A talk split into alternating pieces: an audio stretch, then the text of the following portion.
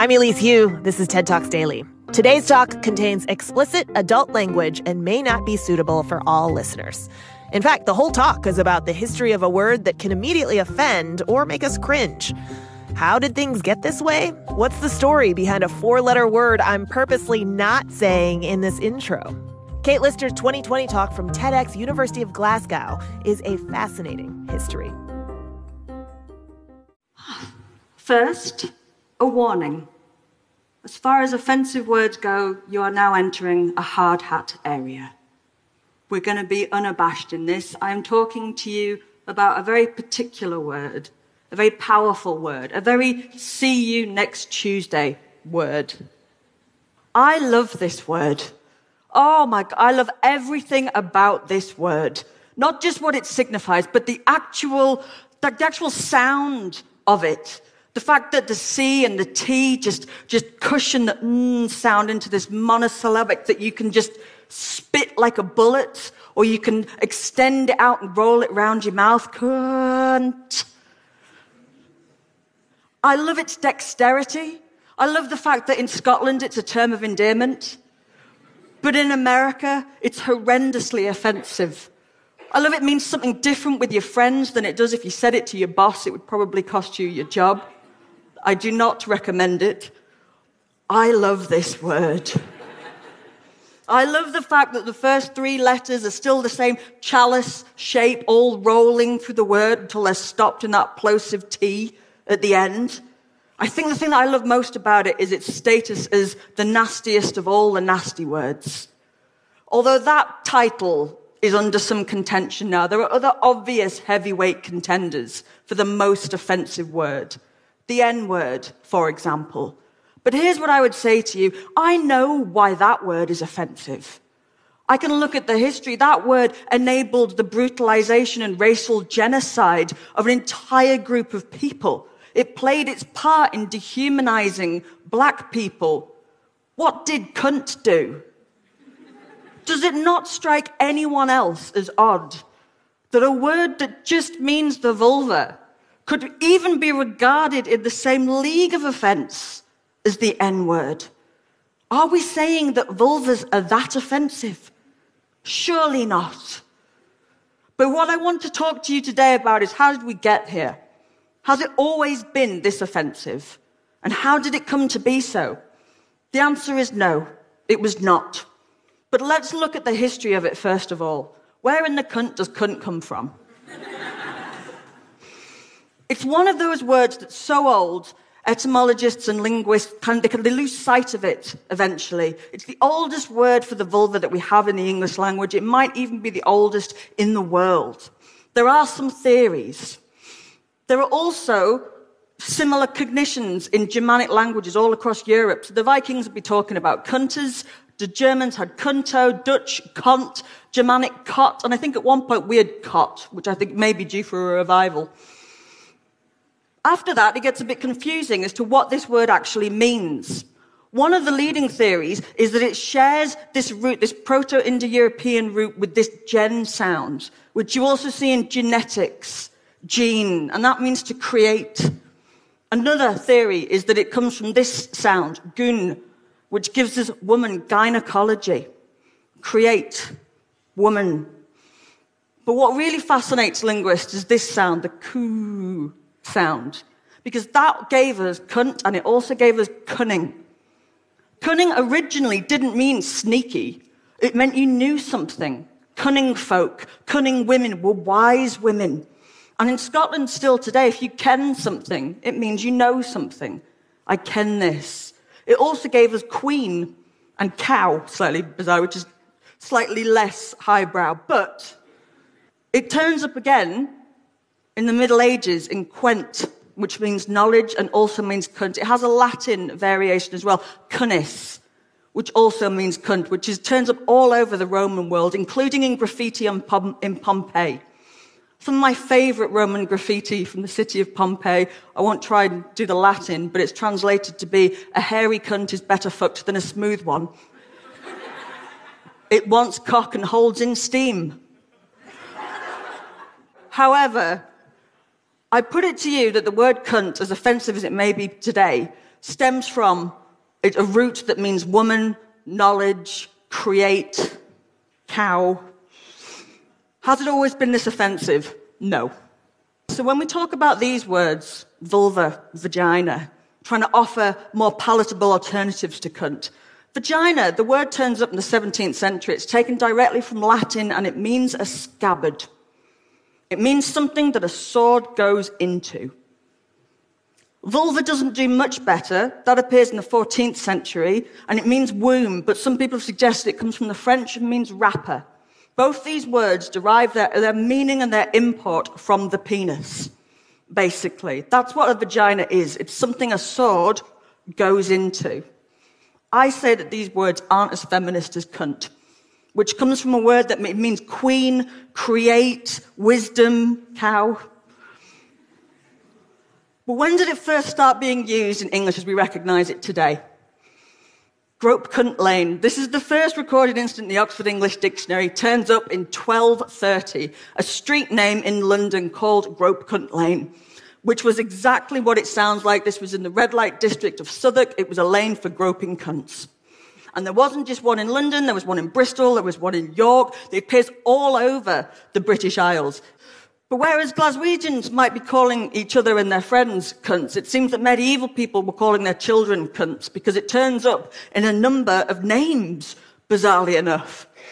Gladwin Claw Cunt is recorded in 1066, Guernica Cuntles in 1219, John Cunt in 1246, Robert Cleave Cunt 1302, and a Miss Bell Wide Cunt turns up in the Norfolk subsidiary role we don't know if these are aliases or if they're jokes, but we do have a lot of fun with medieval names. In fact, originally the word fuck did not mean what it means today. It means to strike something, to hit, which gives us the fabulous name of a dairy farmer in 1290 who's known as Simon Fuckbutter. So was this offensive to medieval people? No, it wasn't. Cunts turn up all over medieval culture and medieval literature, and they are certainly not offensive. It's just a descriptive term. Here's some examples. The Proverbs of Hending from 1325 advises women to give your cunt cunningly and make your demands later, i.e., get a ring on it first before you give it up. There's a Welsh poet called Gwerful Mechain from the 15th century, and she advises uh, male poets to celebrate the fine, bright curtain of a cunt that flaps in place of greeting. It might surprise us that medieval culture was this open about cunts, but the truth was that they were more sexually liberated than we actually give them credit for. This idea of them being in a tower with a chastity belt on is largely uh, a hatchet job on their reputation done by the Victorians. Now, it wasn't a sexually liberated utopia. They had their own hang ups, but they weren't that offended by sex.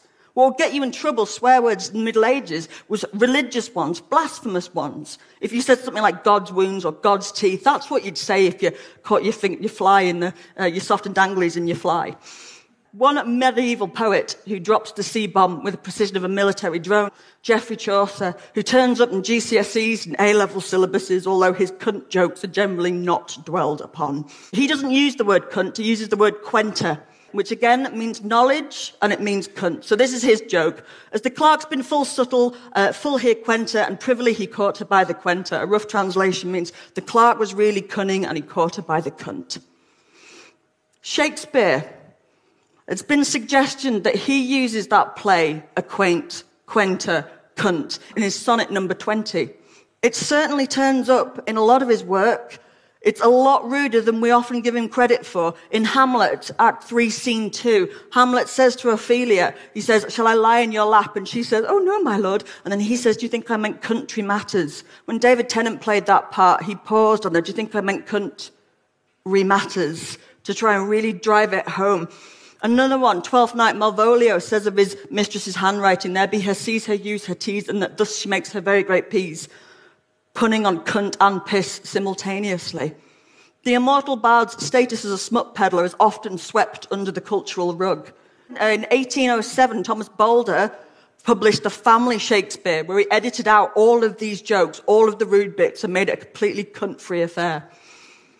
It's no surprise that about this time, we start to get the first libel laws in Britain, the first uh, banning of seditious and offensive pamphlets with the rise of Puritanism. For Shakespeare to be veiling his cunt jokes in kind of cheeky double entendres suggests that it's not quite as free and open as Guernica Cuntles and Grope Cunt Lane would once have had.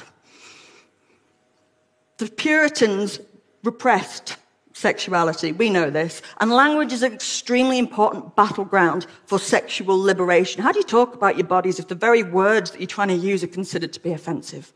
How do you do that? And by the time we get to the Restoration period, the early modern period, cunt is most certainly offensive. John Wilmot, Earl of Rochester, is the absolute poster boy of fuck you. If the Puritans tried to dam up sexuality, this guy surfed to notoriety on a wave of sexual repression that was unleashed when the plug was pulled on the Puritan rule. He uses cunt a lot, and he's very naughty about it. He wrote this poem about his mistress and how jealous he was of her other lovers. When your lewd cunt came spewing home, drenched with the seed of half the town, my dram of sperm was supped up after for the digestive surfeit water, full gorged another time with a vast meal of slime, which your devouring cunt hath drawn from porters' backs and footmen's brawn. He uses that word to shock, and it's easy to look at his work and think that he's sexually liberated, but he's actually quite angry at cunts and their owners, and that goes all the way through it. From here on out, Cunt is an offensive, naughty word. Georgian cunts. Here we go. So what happens about the 18th century is the print industry really explodes. And of course, we being humans, we didn't just want to publish nice books. We published porn. Yay! There's a huge proliferation of porn that comes out of the 18th century. But oddly enough, most of it shies away from using that word cunt. In 1785, Francis Grose published his book, A Dictionary of a Vulgar Tongue, which is basically a dictionary of slang. And he defined cunt as a nasty name for a nasty thing. Such modesty from someone who also uh, uses the word buccaneer's boot, lobster pot, scut, and uh, Mrs. Frubb's parlour for the vulva. Harris's List. This is an almanac. This is a directory of sex workers in London at the time who were selling sex. And it lists not only their address and their prices, but very, very intimate descriptions of what they do and their vulvas. But it doesn't use cunt very much. John Cleland, who famously boasted that he did it without writing any rude words at all. These texts tend to use expressions like mossy grot, Cupid's coal hole, Venus's mounds, but we shy away from cunt. So, despite their reputation for being sexually prudish, pornography flowed underneath Victoria upper crust society like a river of slime in Ghostbusters 2. They had pornography all over the place, visual and literary, and they had a lot of fun with cunt. One of their pornographic magazines, The Pearl, was published from 1879 to 1880, and it published in it nursery rhymes. There was a young lady of Hitchin who was scratching her cunt in the kitchen. Her father said, Rose, it's the crabs, I suppose. You're right, pa, the buggers are itching. There was a young man of Bombay who fashioned a cunt out of clay, but the heat of his prick turned it into a brick and it chafed all his foreskin away. yeah, well done, Victorians, well done. Interestingly, it's also in the 19th century that we get the first recorded use of cunt being used as an insult, as an actual, you are a cunt. That's the first time that it's used in the 19th century. In, in the 17th century, we start it being used as a kind of a, a derogatory collective noun for women. Samuel Pepys writes about this aphrodisiac that's going to make all the cunts chase after him. Charming. That's when they weren't stabbing him with pins for being too sexually aggressive. Anyway, the Victorians liked a well placed cunt. One of the most important cunt moments in history is the um, publication and the subsequent obscenity trial of Lady Chatterley's lover. This book contained 14 cunts and 40 fucks, and it was banned and it had to go on trial in order to be published. And it was shocking not just because the graphic scenes of sex and the, and the language used, but because it smashes down class boundaries. If you're not familiar with this, it's about Lady Constance Chatterley, a married woman who um, embarks on an affair with, with Sean Bean, uh, but with Mellors the gamekeep. And the idea is that it doesn't matter all her airs and graces and titles. She's got a cunt. She's a sexual, and that levels them. But one of the pivotal scenes is where Mellors tries to tell her what cunt means. I won't do the accent. Uh, nay, nay, fuck's only what animals do, but cunt's a lot more than that. It's thee, dost thou see? There's a lot more beside an animal, aren't there? Even to fuck. Cunt, eh, that's the beauty of thee, lass. Cunt, that's the beauty of thee, lass. I love that. Now, despite a jury that agreed a work stuffed full of cunts does have artistic merit, and they allowed it to be published, and you can see the pictures of the people queuing around the streets to get their hands on this book once it was, cunt never really made it back into the mainstream. Feminists have maintained a rather uneasy relationship with cunt.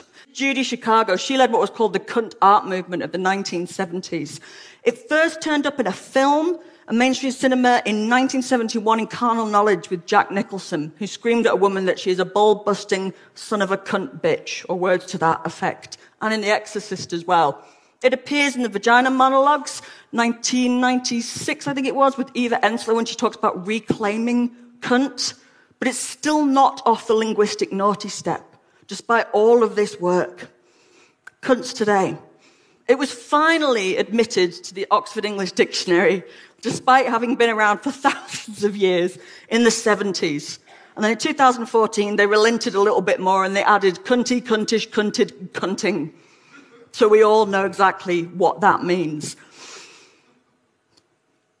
The Ofcom, the uh, regulator for UK TV censorship, in 2016 released a poll of what they regarded to be the most offensive words, and cunt was bang up there. It was on top. It is still regarded as a horrendously offensive word. But here's what I want to leave you with. What do you call yours? Because as far as I can see, words for vulva or cunts fall into a few categories. We've got childlike, a tuppence, a Twinkie, a foo, for minky, a Mary.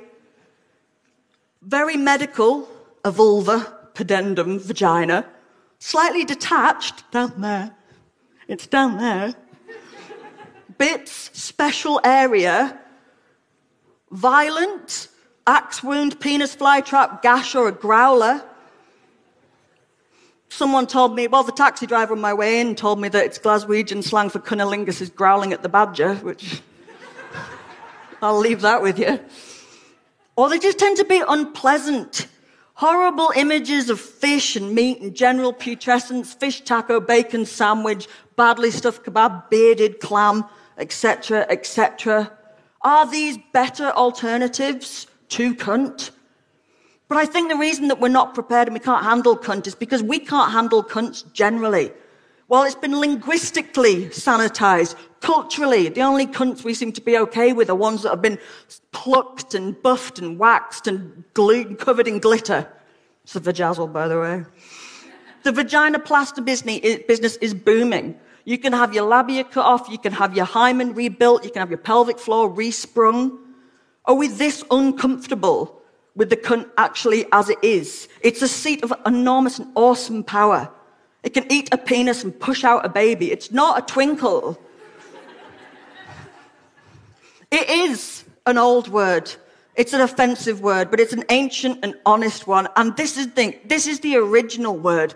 Everything else came after. So welcome to Team Cunt. PR.